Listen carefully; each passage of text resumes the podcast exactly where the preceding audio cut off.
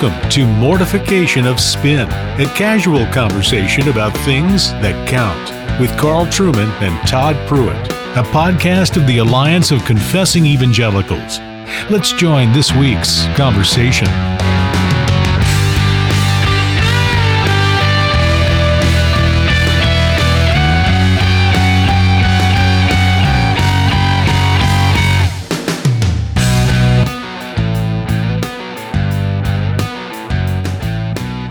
You are listening to Mortification of Spin. My name is Todd Pruitt. I'm the pastor of Covenant Presbyterian Church in Harrisonburg, Virginia. And it's great to be with you. And it's great to be joined, as always, by my friend Carl Trueman, who is a professor at Grove City College out in Western Pennsylvania. Carl, good to see you today on this uh, summer afternoon. Uh, what's the weather out there like in Western PA today? Sunny, 72 degrees, low Nice. humidity. Absolutely Nice. perfect. I'm going to be hitting my bike as soon as we're over today, getting out on the, uh, the lanes on my road bike. Yeah, So well, it's a rather it- it's a rather hot day here in the Shenandoah Valley because I think we're getting up to the upper 80s. So it's it's it's that's that's pretty warm uh, summer day for for the Shenandoah Valley, which brings us to our guest today, Carl, because our guest lives in a region that I'm quite familiar with. I was raised there, and living there is a bit like I imagine what it would be like living on the surface of Mercury. And uh, our guest is uh, Fred Greco, who is the pastor of Christ Church Katy, which is uh, in the Houston metropolitan area, a congregation of the PCA. Fred, what's the weather out there in Houston like today? Well, Todd, today is going to be a cooler day than the rest of the week. We're only going to get up to 99 today. Oh, that is So cool. that's That's, refreshing. Yeah, yeah, Well, that's fantastic. I, I I don't miss any of that at all. But I will I will let me say this for our friend Fred. Uh, Fred, who is a native of uh, uh, Buffalo, New York, which is I, I think the the coldest spot on the surface of the earth. And uh, also a student from Michigan, all the kinds of things. He he actually likes this hot weather down in Houston. Um, he's he's okay with it. So I I I, I applaud your flexibility, uh, Fred. Yeah. So my wife, uh, Deb, who is a alumnus of Grove City College, That's right. class of 92, um, she grew up in Buffalo and absolutely hates the cold. And I have told her this is about as far south as I can move her and still speak English. So we're we're we're as warm as we can get. So I'm, I'm Right. You, you, you could go to Australia. Oh, this is That's true. even This is further true. south. than, That is a uh, little further south. Yeah, yeah. Well, Fred Greco, our our guest, has a has the distinction of having been elected and then serving as the moderator for the 50th General Assembly of the Presbyterian Church in America. The PCA is 50 years old uh, this year, having had its first General Assembly in 1973. And uh, I, I'm just going to say, as as a commissioner to General Assembly, um, I, I have never seen a moderator so enthusiastically lauded with praise as Fred Greco, and because uh, Fred has has kind of this unique ability. He has Robert's rules rules of order somehow imprinted on his mind. It's like a, it's like an internal Rolodex he has, and I mean, we we began the convention's uh, the, the the assembly's business on Wednesday morning, and I think we were done like two hours later. I mean, the whole thing was over at that point. I, I I'm exaggerating, but only slightly. Um, Fred, great to have you. Um, in all seriousness, um, that was an honor to uh, to be able to serve as as the moderator for the 50th General Assembly, wasn't it? It absolutely was. Um, I've thought about being moderator for several years and wasn't sure if it was going to happen and decided to, to run this year and was blessed to be elected. And if anyone watched either live or on the live stream, I will confirm for you that yes, I had the time of my life. That's about as nerdy as it gets, but um, I just uh, I loved it. And so one of the highlights of my life now will be becoming not only a meme but several memes That's right. way through uh, the internet. Uh-huh. And so, um, yes, I just I, I really enjoyed it. I thought the assembly um, went extremely well, not just from a Mhm. business and a time perspective, But one of the things that I encouraged the assembly uh, at the very outset when I was elected was to ask them to be gracious and be mindful of the the historical nature of the assembly. And even though we had disagreements and good debate, it was not rancorous at all. Yes. Uh, the brothers were uh, gracious to each other, listened to each other. There were no shoutings. There were no periods of chaos. Um, mm-hmm. I was really thankful for that, that we were able to uh, show that out for the world because yeah. that's hard when you got 2,200 voting commissioners plus. Right. right. You know, Fred, the thing I noticed, uh, and, and I agree completely. And One of the things I noticed was, you know, over the last five years, especially, you know, we've had some pretty steep arguments in the PCA. We've had some real controversy. So much of it stemming back to the to the revoice thing from 2018, and and because of that, as well as then uh, connected issues, we've had some we, have had some pretty rancorous moments um, at General Assembly over the last five years or so, and and one of the things that so many of us commented on this year was that there there was much more peace and much more respect um, for one another than we when we've seen in a while, and that was a that that was a blessing, and I, and and particularly so, um, given the fact that we were giving thanks for you know 50 50 years now. Um, let me let me ask you this: uh, if, if and I'm and I'm sure you've been asked this in in a number of different ways. Somebody asks you, you who've been in the PCA for a long time now, um, what um, did did you leave this year encouraged? Now it's a bit of a softball question, but it's an important one because I've been asked that repeatedly. What's your answer? Yeah, so I think the short answer is yes. But to give some perspective, I've been now in the PCA as long as I've been married, which is approaching 27 years. We've got our 27th mm-hmm. anniversary next month. And came out of the Reformed Baptist world into the PCA outside Cleveland, Ohio. And uh, the PCA has been rough and tumble with a lot of different controversies over worship, over women in ministry, uh, over any number of things. And I think really over the last few years, what we're seeing is a PCA General Assembly that is more representative of the PCA as a whole. You know, of course, we have the opposite kind of assembly that Carl has with the OPC. They have a delegated assembly with mm-hmm. a limited number of people. Ours is anyone who could pay the fee can go, basically. Yeah. And so, for example, the last time that the assembly was in Houston, I think 2014, we had about 1,100 commissioners. Mm-hmm. This year, we had just shy of 2,300. Yeah. And what if everyone who could go d- did go, we'd have like seven or 8,000. Right. So what you're seeing is a broader participation from small churches, from ruling elders. That participation is up.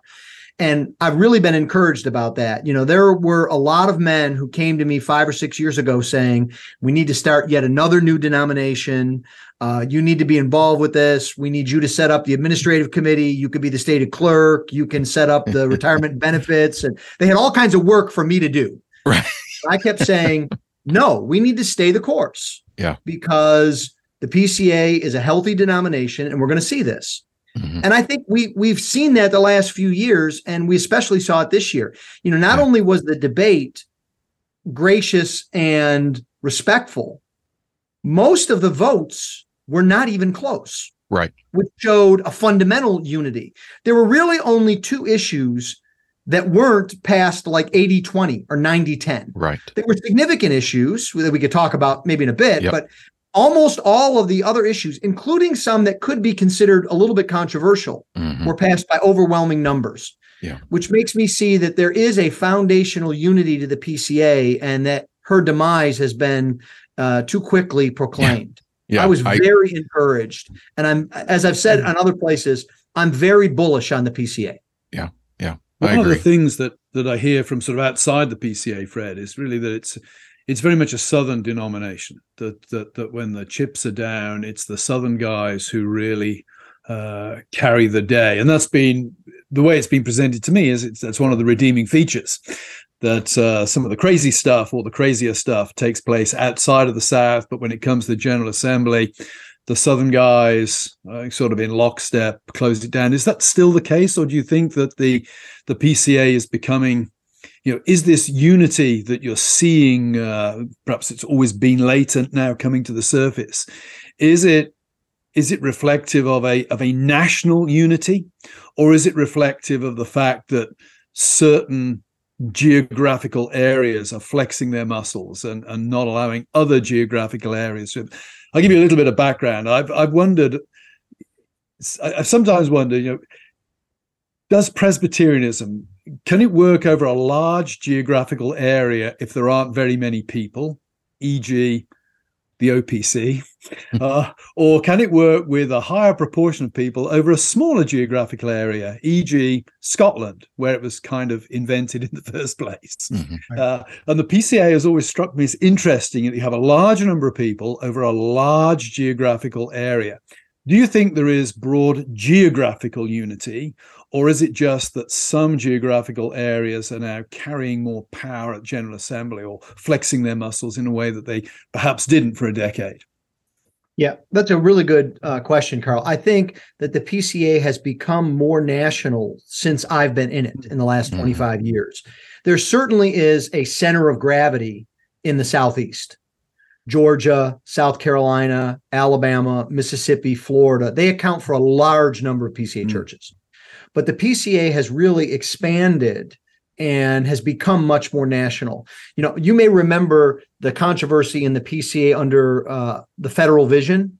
Oh yeah. When, when that came out, I was one of a group of men who were being very public about the dangers of the federal vision. And one of the criticisms of our group was that we were just a bunch of Southerners. To which I've heard that criticism on other issues as well. which, as an Italian from Buffalo, New York, um, and so, you know, when I joined the PCA in 1996, I was a part of a presbytery called Great Lakes Presbytery, which encompassed all of Michigan, almost all of Ohio, all of Indiana, and all of Kentucky. That area now has about six or seven presbyteries in it. To give you an idea of the multiplication in the Midwest. Yeah. And so I think the PCA has grown, especially in the Midwest and in the Atlantic states. We still have areas where we're underrepresented on the West Coast. Uh, the mountain states are very mm-hmm. sparse. But I think through church planning efforts, um, the PCA has really become less culturally Southern and more um, broad. Yeah. Um, you know, just the fact that I was elected moderator, you know, as I said, a, you know, a Buffalo guy who lives in Houston, uh, and the the other gentleman who was nominated, who is uh, not a founding father of the PCA, but one of the most um, greatest blessings to the PCA, uh, Randy Pope, who founded a Perimeter Church in Atlanta. So just to give you an idea, it's not like just if you're Southern or just if you're from Atlanta, you can get what you want. Mm-hmm. Uh, I think the PCA has become broader. There's still work to do, but it's not the the church it was in the 80s, for example. Mm. Yeah, yeah, yeah. That's that, and that's my perception um, as well. Um, and, certainly, you know, center of gravity. Yeah, but you know, it would make sense. I mean, the the, the PCA was born in the South, um, but but but the growth um, is has been you know quite quite remarkable in in in that regard in terms of of geographical coverage but you know carl i mean you and i have talked about this i mean i think you make a i think you make a really good point uh, about how presbyterianism you know was originally you know designed to work envisioned to work on on an island, you know, um, and and it is challenging. A third of an it, island, actually. A third, a third, of an, island, of an right? Island. Exactly. You take out England and Wales. We always Katrina would say the Wales, most beautiful right? third of the island, it, without a doubt. Without a doubt, it is. Me, me being a, a Scotsman as well. Um, but uh, but I I um I I there, there's no doubt there are significant challenges to having real connectedness with all that that means, like mm-hmm. including discipline over such a large period of time. But one of the things that, and Fred, I'm not going to ask you to get into the details on this because people's eyes might start to glaze over, but, but there were a couple of important things that happened um, at this year's GA uh, that, that weren't quote, you know, sexy things, but were important in terms of kind of reasserting our grassrootedness right. and and reminding our denomination that we are not a, a denomination that is run by committee but committees are to serve at the discretion of the assembly and there were a couple of important things that um, that I don't know reasserted that. Yeah, I mean, is yes. that how you would describe it? Yeah. Yeah, I mean, there was one of the one of the longest and most technical debates was a debate over the report of our Reform University uh, fellowship or ministries. Mm-hmm. And they're proposing of a new affiliation agreement as to how they will operate with presbyteries. And um, that was a challenge mm-hmm. uh, because there there were a lot of technical questions and back and forth, and it was interesting. I don't know if this has happened before, uh, Todd, or if you've seen this, Carl, but after the vote was over and the ruling was made, I was asked the same version of a question about what that vote meant literally eight times. I yeah. went back, looked at the tape yeah. eight times over and over and over again. Yeah. And I just kept repeating myself. Um, and I think it came out well because, you know, we have committees, not commissions. Right. Those of you that are studying for ordination exams know the difference between a committee and a commission is a committee can't take action, it just reports. Um, and yet at the same time, I think there's a healthy trust for our committees to do the work. We don't mm-hmm. expect to have four general assemblies during the year to do the work during the year. So, you know, I think that was helpful uh, and healthy. And I, I think it'll end up in a good place. Yeah. But I think it was a reminder to people who might be new to Presbyterian structure that um, the courts of the church are the ones who act, and the committees serve, you know, at the pleasure of the courts of the church. Right, right. Fred, one of the things that some of our folks have no doubt seen if they spend much time on social media is that um, uh, well, it's clear now since their General Assembly that PCA does not care about abuse victims. Um, and we've seen this from, you know, some of the typical sources. Um, wh- why were those accusations being made? I, I think it's a it's a way of looking at particular motions, resolutions, mm-hmm. overtures and predetermining what is the good and what is the not good outcome. Yeah. And one of the the geniuses of Presbyterianism, which I think makes it harder as you get in a bigger geographical area, Carl, is that Presbyterianism slow. Yeah. That's a feature, not a bug. right. To do things slowly and to do things the right way. And so, you know, we had some some overtures that were not passed were sent back to the presbytery for refinement, and people acted like the sky was falling. Now, what yeah. people didn't report was that we passed uh, an overture. In order for something to become a part of our Constitution, it needs to pass one General Assembly and then two thirds of the presbyteries, kind of like two thirds of the Senate, mm-hmm. and then a second General Assembly. So it's hard to amend the Constitution. You can't just do anything. Well, we had a, uh, an amendment that passed its second General Assembly in Memphis. Right. And that was a significant mm-hmm. move to protect the rights of those who are victims of abuse and those who find it difficult to deal with church process. Yeah. So we we allowed courts, for example, for the first time to not have abuse victims uh, be in the same room as their as the accused. We've we've allowed the use of video testimony technology, the way that civil courts have done that for some time. Uh, we made several significant strides. The problem is, it took two years to get that right. finalized, and by the time it gets finalized, everybody's forgotten about it. I would argue that that amendment was more significant than any of the other amendments that were up. Right. And so you can't really argue we weren't sensitive to victims because we actually were and passed something. Right. And I think that's really significant. Yeah. The other thing is, is that as you know, in the work of the church, not everything is done by flash and resolution. And so, you know, there are other efforts that are involved. You know, in addition to being the moderator and being on our standing judicial commission, which is kind of the PCA Supreme Court, uh, I have been asked by the state clerk's office to work with some other churchmen to kind of put together a simplified guide for uh, potential victims of abuse to how to use our system of government hmm. so that they're not having to interpret the BCO Yeah. You know, initially to guide them through what are charges, what is evidence, what are witnesses, what are complaints, what are appeals. And so again, that's not announced on you know, Fox News or MSNBC. Right. But that is in the works and that's going to be a substantive help, a great mm-hmm. substantive help. Yeah. Um, I think finally, there's a sense in which people who aren't used to church process don't understand it. And, and that's, you know, I, I joke, my wife is the mathematician. She got her math and computer science degree from Grove City. And anytime something math related comes up, I say, ask my wife. I don't want to do the math. Mm-hmm. Um, I don't want to get into the weeds on that. And so it, it's similar with this. So, you know, we had an overture about who can be, who can testify. And people were up in arms because, for example, you might not be able to have a professed atheist testify. That's our current rule. But that doesn't stop, you know, a witness doesn't have to be a person. Right. It could be a document. It could be a fingerprint. It could be a science report. It could be a police report. It could be any number of things. It doesn't have to be a Christian testifying. So right. if you looked at that failed overture and said the PCA only wants to hear from other Christians and it's not going to consider any other evidence, you're just wrong. Right.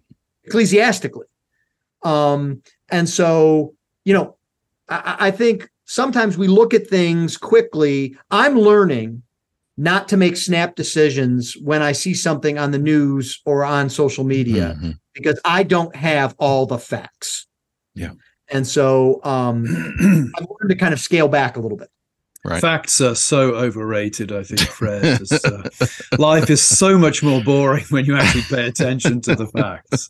Uh, right. I remember a couple of years ago, uh, uh, uh, uh, what became a sort of notorious incident in the OPC where a young minister was actually suspended and, and the opc took the unusual action of immediately suspending him. Normally when you suspend a pastor uh, he can appeal it's automatically appealed and the suspension is withheld until uh, the appeal has been heard, and the presbytery took the unprecedented, almost unprecedented step of immediately suspending this man and depriving his wife, his pregnant wife at the time, of health insurance.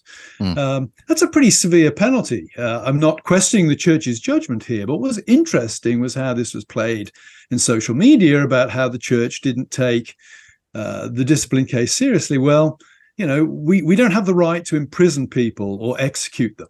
Right. Uh, right. You know, there are only certain things. We're not a criminal court. Yeah. There are only certain things we can do relative to to the ecclesiastical situation. And it struck me at the time that it's quite bizarre that people had missed the the very significant move in immediately imposing this penalty, yeah. which was the sort of the maximum extent of the law. And there was nothing else we could uh, I say we because I was not involved in in, right. in, the decision, but there was nothing else that the OPC had at its its disposal. Well, it was, it was kind of the, the equivalent of, uh, you know, ecclesiastically speaking, kind of the equivalent of a guillotine, and yeah. yet the OPC was trashed because they didn't do enough to the guy.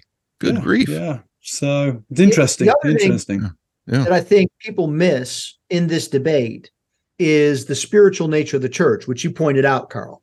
So. Mm-hmm especially in instances of abuse allegations, when I advise anyone, I tell them the very first thing they should do ecclesiastically is nothing.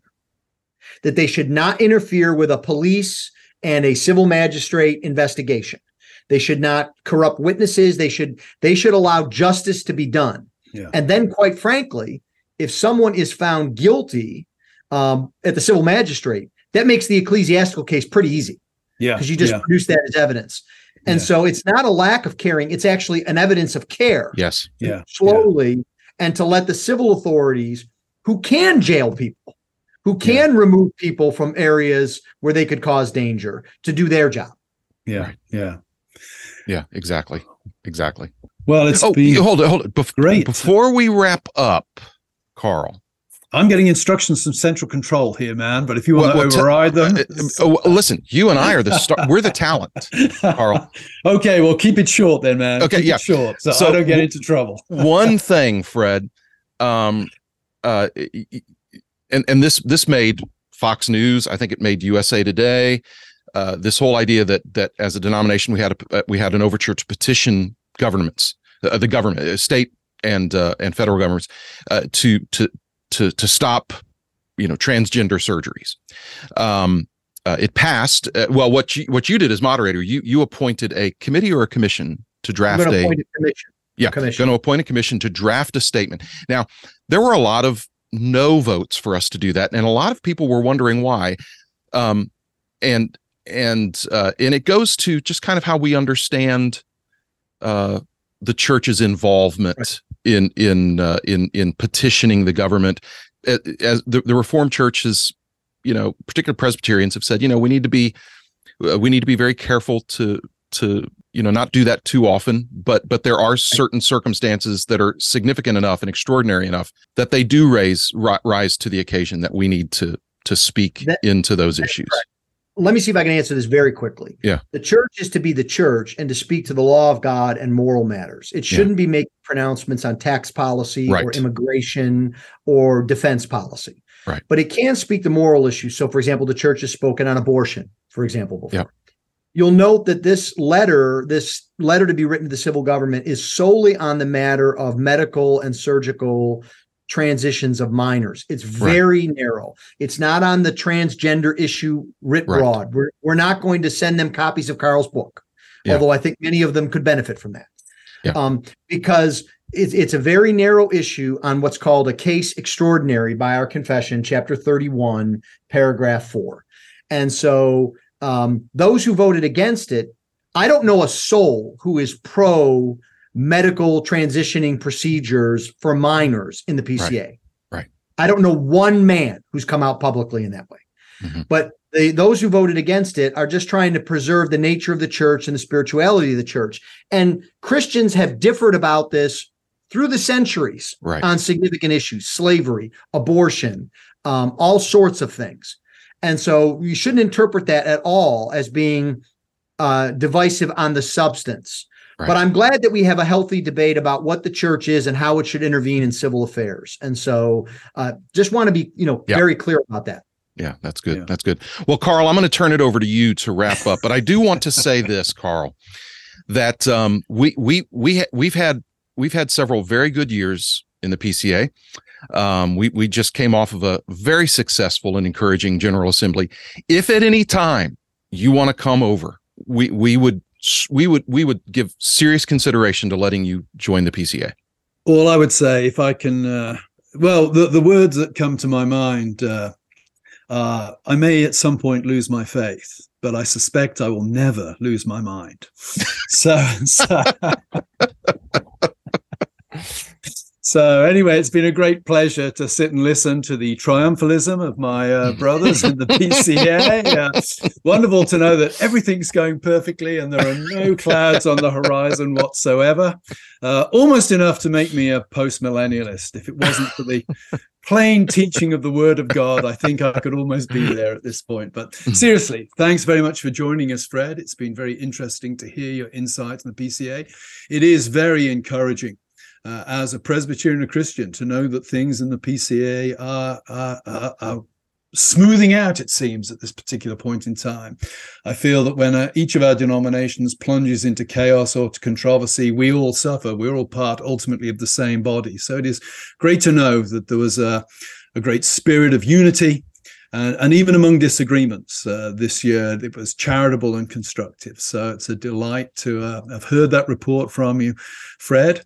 Uh, anybody listening who perhaps uh, is intrigued by Presbyterian polity or, or, or, wants to know how Presbyterianism, at least in theory, uh, should work, we have a giveaway. If you visit our website, mortificationofspin.org, we have a number of copies of a great little book uh, by Guy Prentiss Waters, professor at Reformed Theological Seminary, uh, How Jesus Runs the Church, which, for my money, I think is the is the most concise and the clearest explanation of the Presbyterian form of church government, what it can and cannot do, what it does and does not look like that is available today. While you're at our website, uh, if you feel led, please do make a donation. We are a listener supported podcast. And otherwise, all that remains for me to say is to thank Fred once again for being with us. Thank you all for listening to us and say we look forward to being with you again in two weeks' time. I got a taste of love in a simple way. And if you need to know while I'm still standing, you just fade away. Don't you know I'm still standing better than I ever did? Looking like a true survivor. Thanks for listening to Mortification of Spin, a podcast of the Alliance of Confessing Evangelicals. For more on topics like this, visit mortificationofspin.org, where you can find other articles by Carl and Todd, browse the archive of past episodes, and make a donation. We'll talk to you next time on Mortification of Spin.